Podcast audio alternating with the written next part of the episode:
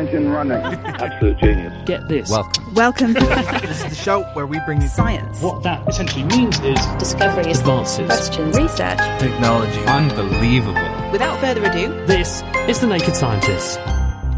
Hello and welcome to The Naked Scientists, the show where we bring you the latest breakthroughs in science, technology, and medicine with me, James Tytko. Modern medicine has given many of us the gift of much longer lives, but should it also be providing us with the option of a more comfortable death? That's the argument of those who are in favour of a change in the law on assisted dying here in the UK, which we'll be exploring today. From Cambridge University's Institute of Continuing Education, this is The Naked Scientists.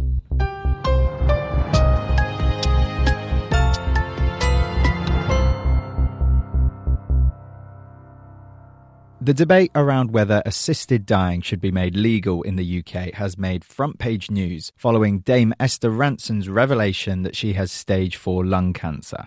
The broadcaster told BBC Radio 4 that the current legislation needs a rethink and that she's decided to join an assisted dying clinic in Switzerland.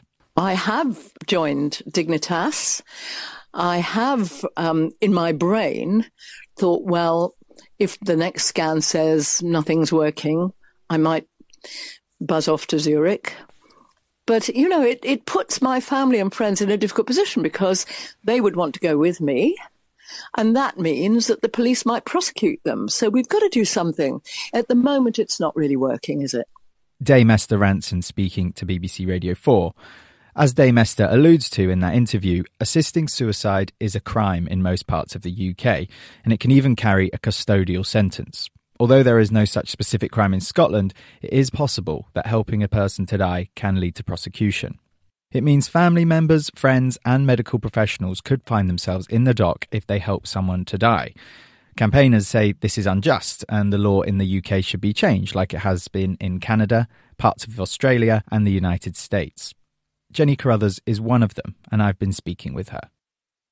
My cancer was diagnosed as terminal three years ago, and I've had a checkered journey. I've been a medical professional and I've cared for my partner through his terminal illness. So I have seen different sides of the debate. I think it is very different when you look from a personal perspective. The debate as a an abstract when it's about the ethics is a really wide one, a really important one, but your perspective changes when it becomes personal. And for me, watching my partner, we had amazing palliative care help, but there were things they couldn't do. And it was enormously difficult for myself. I had young children at the time. Hearing him in agony and being unable to help, they couldn't really mitigate his pain. Mm. His cancer spread to his bones, which is the same spread that I've got. So I kind of understand where I'm heading and the potential for me to endure the kind of pain that he had. I mean, we're on different treatments and my current treatment's amazing, but I am vaguely aware of how difficult it might get, as are my children. And the options for me are limited you know, either I endure what he did or I leave my children and go abroad and find a little bit of peace earlier or think about other options. And none of them are very palatable. You speak, Jenny, on experiences that are, you know, unimaginably difficult. This built on experiences. You mentioned your time as a medical professional yourself, providing am I right in saying this sort of end of life care for other patients? What are your memories of treating those people? Yeah, I worked in an acute gastro ward as a carer, so it was very much hands on patient care. And some of those patients were end of life. They had very serious gastro problems. And it was very difficult for families coming in. You've got six patients in a bay. So there wasn't a lot of privacy you can make them as comfortable as you can. You can't always give them the privacy of a side room. And understanding that there are other patients that can hear them that potentially are in a similar position, knowing that that's somewhere their illness might take them as well, is difficult for everyone. And obviously, I'm not a doctor. I don't administer medicine, or I, I didn't. But asking people to do things, asking people, is there anything else that we can provide? Mm. And knowing that really within our system, there isn't anything else that you can do to alleviate that pain. It's very wearing, very emotionally tiring for everyone who provides care. So, yeah, our system has limitations. And if we could change the law, if it was possible, it would give people more dignity, not to be able to make the choice personally to do that for myself or for my partner to do that for himself it feels unbalanced and it feels like we have to give people another choice.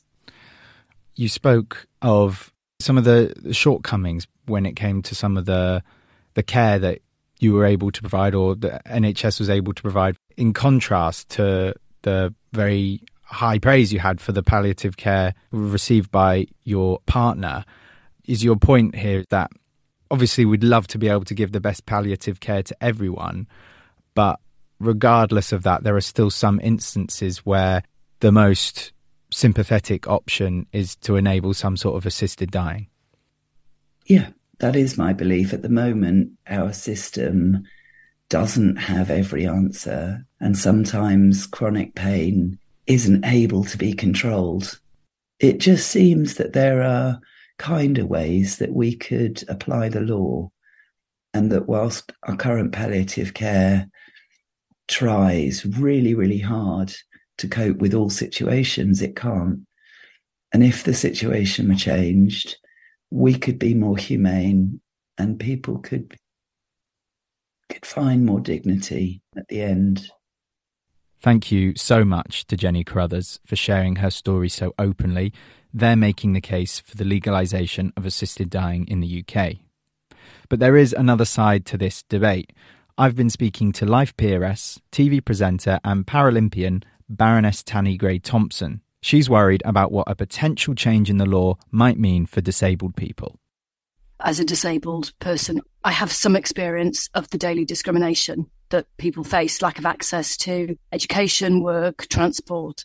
So for me, I really worry that disabled people's place in society is not valued and that disabled people will come out of this very poorly. I've had someone say to me, if my life was like yours, I'd kill myself. And I come from, I have a very privileged background. But as a legislator, we're trying to look at all the foreseen and unforeseen consequences. And that's where you do have to look at personal, but you have to look at society as a whole. And I'm very concerned about the impact it will have on a huge number of people people who are proponents of assisted dying will say if we put safeguards in place where doctors, maybe one or more, can verify someone is of sound mind, why should they not be able to choose an assisted death without implicating their families in a crime or even having to leave them behind and pursue this abroad? So, as an abstract, that sounds inherently sensible. However, who are the doctors? How long do they have to make that judgment? we know that mental capacity legislation hasn't been fully invoked. So what sounds very simple comes with a whole range of complications. And we have to be mindful, you know, in the last 18 months, we passed legislation on coercive control in Parliament, and you can't underestimate the fact that people may be coerced into thinking this is the only option. And it's awful when you hear of people who've seen and witnessed difficult deaths we don't talk about death as a country. And we need to be supporting people to make sure that they have quality care in jurisdictions where, like New South Wales, although that's relatively new, where they've brought in palliative care budgets have been slashed.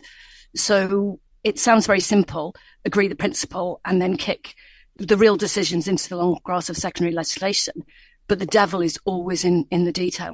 Mm-hmm. This is where the debate is, isn't it? There are risks affiliated, of course, with a change in the law on assisted dying, but is it worth it? Is it, as some people argue, a matter of autonomy for people to choose what's best for them in the most personal of circumstances, the case of death? Yeah, and, and I've been pushed hard on my view on choice because I'll argue about choice for disabled people, but choosing how you live in a society is very different from bringing in legislation which would have an impact on much wider individuals. It's not an easy one. I do not want anyone to have a bad death. Absolutely not. But this is a big change in uh, society.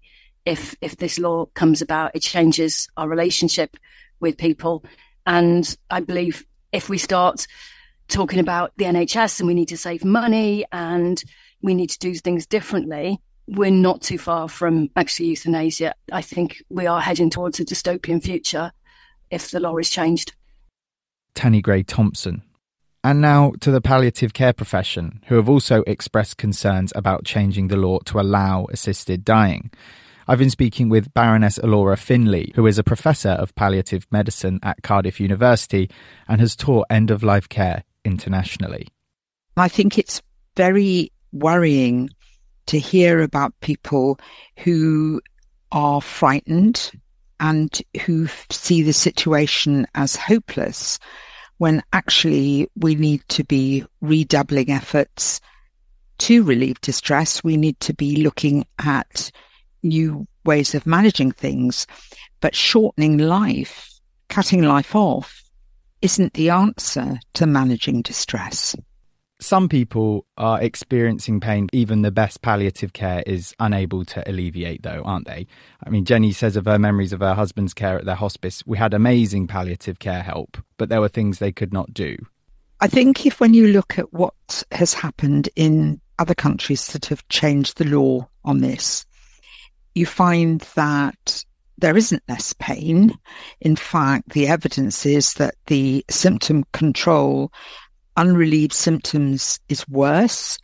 And I think it becomes dangerously easy to think that death is a shortcut rather than actually saying, let's look again, what else should we be doing?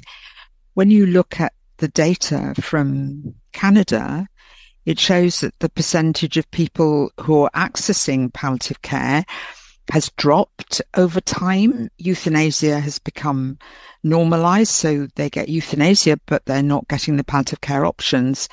And actually, we don't even know what the quality of palliative care is overall. Another element of this debate is if you decide assisted dying should be legal in instances where a person is in severe, seemingly untreatable pain, why draw a distinction between people for whom the prognosis is terminal and for those it isn't? I'm thinking of something like severe depression, for example.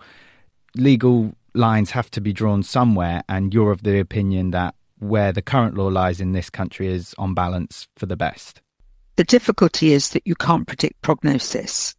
Anyone who pretends that they can say someone has a prognosis of six months, they're just guessing. You cannot predict how long someone has to live. Some people die much more quickly, others live remarkably much longer. The other thing is that different diseases and disease conditions change and move on. But yes, you're right. There are people with long term severe chronic pain, and it may take some years for them to adapt. The person who's been in a terrible accident, lost limbs, it may take a long time for them to find a new way of moving forwards. But what you have to ask yourself is what's society's duty to people? Are we there to support people and help them through? Or are we saying, well, you're in despair and we'll give up on you, basically? Or are we saying that we want to support you? If you look at the instance of suicides and look at Victoria, people thought that when they changed the law, it would decrease the number. Actually, that isn't what's happened. The data shows that their unassisted suicide rate has approximately doubled. So something changes in society, but to see death as an answer to fear really seems a very dangerous route to go down.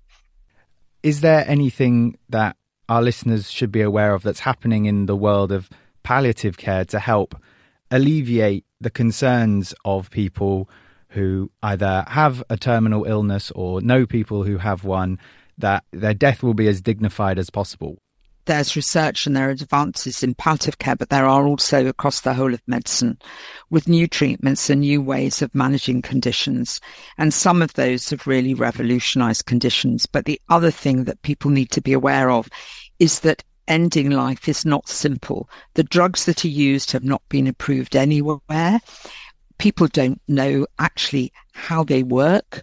Some of the ones used in euthanasia, in about two thirds of cases, the person's completely paralyzed, so they can't breathe. They die of asphyxia. This is not straightforward, and the complication rate when the drugs are taken for assisted suicide has been up at 11% in the last 12 years in the data from Oregon.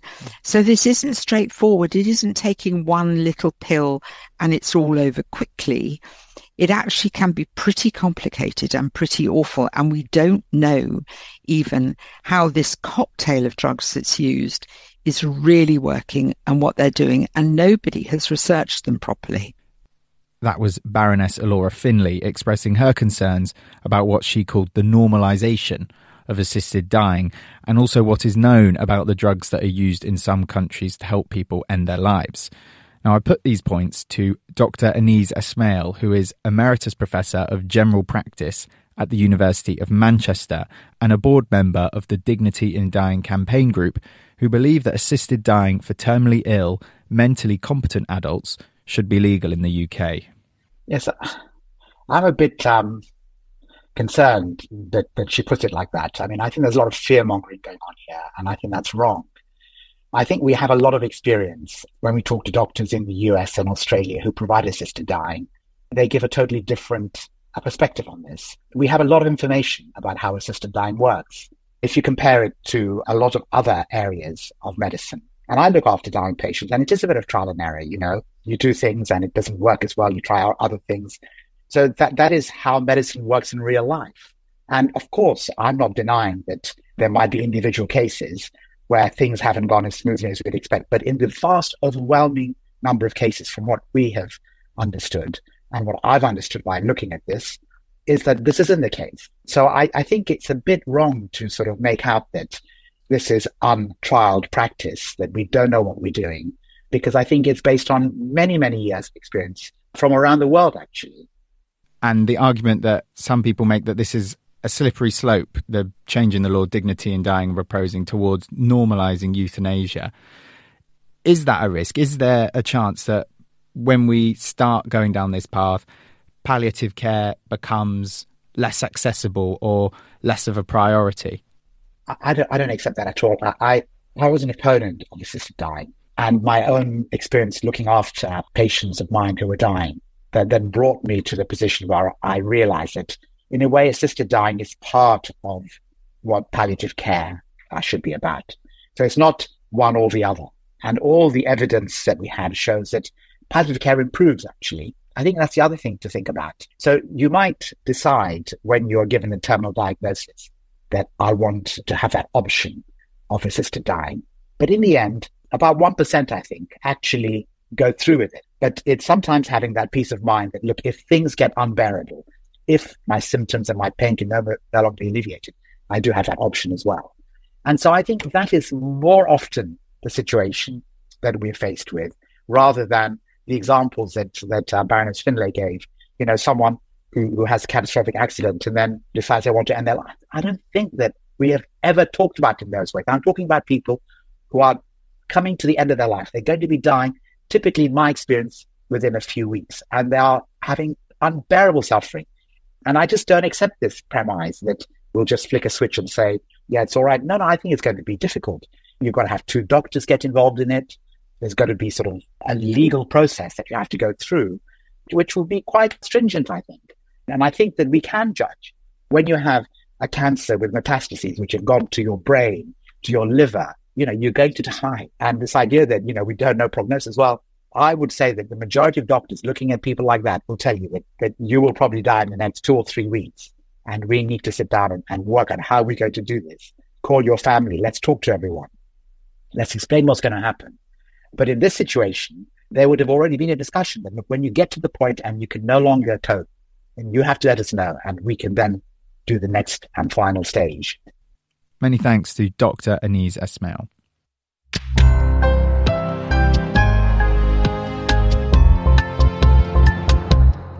You're listening to The Naked Scientists with me, James Tytko. We've been hearing some of the impassioned arguments for and against changing the law on assisted dying in the UK. As Dr. Aneez Esmail was suggesting, any change in the law would require new framework and guidance. But what exactly do the statute books say about what medical professionals can and can't do currently when someone nears the end of their life? Chris Smith has been speaking to Imogen Goold, a professor of medical law at the University of Oxford. One first principle is that people can never be compelled to have any form of treatment. So a person who has the capacity to make their own decisions can always simply say, I don't want to take that medication. And that may have all sorts of implications for them. One of them, which might be that they then die. The other strand to that is doctors can never be compelled to give treatment that they consider not to be in someone's interests or that won't have any efficacy, that won't help them. And the doctor may take the view that actually there are no treatments left that they think will do anything that will help the person. And so in those situations, they don't have to treat them. These might be treatments that might have kept someone alive for a little bit longer, but they're extremely onerous, they're very burdensome and unpleasant. And the doctor might think, well, look, on balance, this is just not indicated in this case. From what you're saying, I could, as a doctor, elect to withdraw support. I could stop giving food and, and, water to a person if I don't think that's in their best interest. But what I couldn't do then is to give them a massive dose of morphine and stop their heart. Because it would amount to the same thing, but I would be actively doing something rather than actively not doing something. And although they amount to the same thing, legally that would be different then. Yes, absolutely that you absolutely cannot do something that actively has the intention of ending somebody's life. But I cannot feed them and starve them to death. Yes, and that essentially is the nub of part of the euthanasia and assisted dying debate is that some people take the view that those two things are actually morally equivalent. In fact, that it's worse to withdraw treatment from someone and withdraw support from them so that they die over a long period of time rather than, as they often frame it, as the merciful thing of ending their lives more quickly. What do you see as the direction of travel? Do you think that we'll still be having this sort of debate in a decade? Or do you think that probably we will find ourselves in countries like the UK following countries like Switzerland, where there are opportunities for people to go down this path if they elect to do so?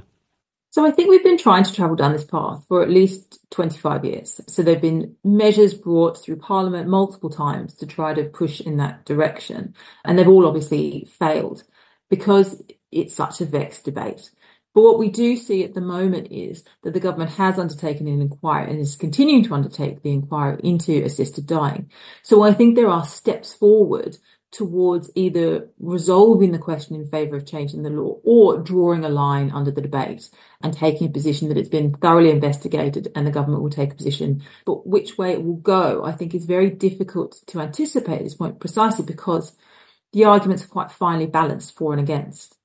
Imogen Goold from the University of Oxford there explaining how regardless of any proposed change in the law, the end of life is a very knotty matter legally and medically already. To round off the discussion today, we thought it sensible to speak with the British Medical Association, the trade union for doctors in the UK, given they have recently changed their stance on assisted dying from opposition to one of neutrality. Here's Dr. Andrew Green from the BMA's Ethics Committee. Back in 2020, we had one of the biggest surveys ever of medical opinion, which had almost 30,000 responses looking at doctors' attitude to physician assisted dying. Now, in a nutshell, what our survey showed is that approximately 50% of doctors felt that there should be a change in the law to make this legal, with the other 50% either being opposed or being unsure. Those numbers, such a divide. I suppose that's speaking to the conflict doctors expressing a view on this subject have to weigh up between their commitment on the one hand to do no harm and their instinct to alleviate a patient's suffering.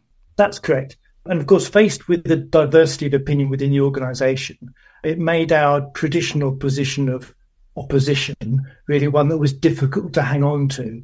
And that's why we changed towards one of neutrality. And of course, neutrality, an interesting concept. It doesn't mean in any way that we are disinterested. It doesn't limit our ability to speak out. All it means is that we believe that it's such a fundamental subject that the decision as to whether it should be legalized or not is one for the population as a whole. If society goes down this route, then we have very clear ideas about what would be required to make the system work for doctors and, as importantly, uh, work well for patients. But it's not our decision to make.